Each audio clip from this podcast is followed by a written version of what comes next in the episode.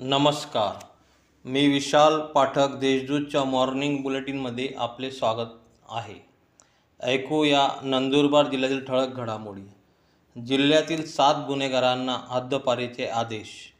जिल्ह्यात कायदा व सुव्यवस्था अबाधित राहावी तसेच गुन्हेगारांवर वचक राहावा याकरिता पोलीस अधीक्षक पी आर पाटील यांनी गुन्हेगारी टोळीतील सात इसमांना नंदुरबार जिल्ह्यातून दोन वर्षासाठी हद्दपार केले आहे.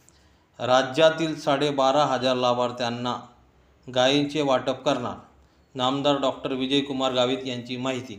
राज्यातील बारा हजार पाचशे लाभार्थ्यांना आदिवासी विकास विभागातर्फे प्रत्येकी दोन याप्रमाणे पंचवीस हजार गायींचे वाटप करण्यात येणार असल्याची माहिती आदिवासी विकास मंत्री नामदार डॉक्टर विजयकुमार गावित यांनी देशदूतशी बोलताना दिली.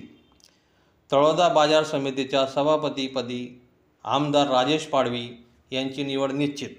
तळोदा कृषी उत्पन्न बाजार समितीच्या सभापतीपदी आमदार राजेश पाडवी तर उपसभापतीपदी राष्ट्रवादीचे हितेंद्र क्षत्रिय यांची एकमताने बिनविरोध निवड निश्चित करण्यात आल्याचे समजते.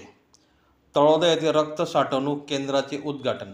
तळोदा शहरात स्थापन करण्यात आलेल्या रक्त साठवणूक केंद्राचे उद्घाटन आमदार राजेश पाडवी यांच्या हस्ते करण्यात आले.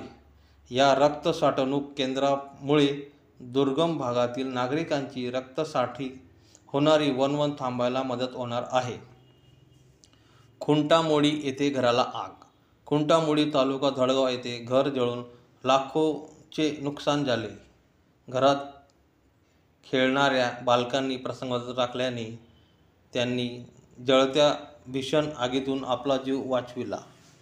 गेल्या आठवड्याभरातील ही पाचवी घटना आहे. या होत्या. आजच्या ठळक घडामोडी. अधिक माहिती व देशविदेशातील ताज्या घडामोडींसाठी देशदूत डॉट कॉम या संकेतस्थळाला भेट द्या. तसेच वाचत रहा दैनिक देशदूत. धन्यवाद.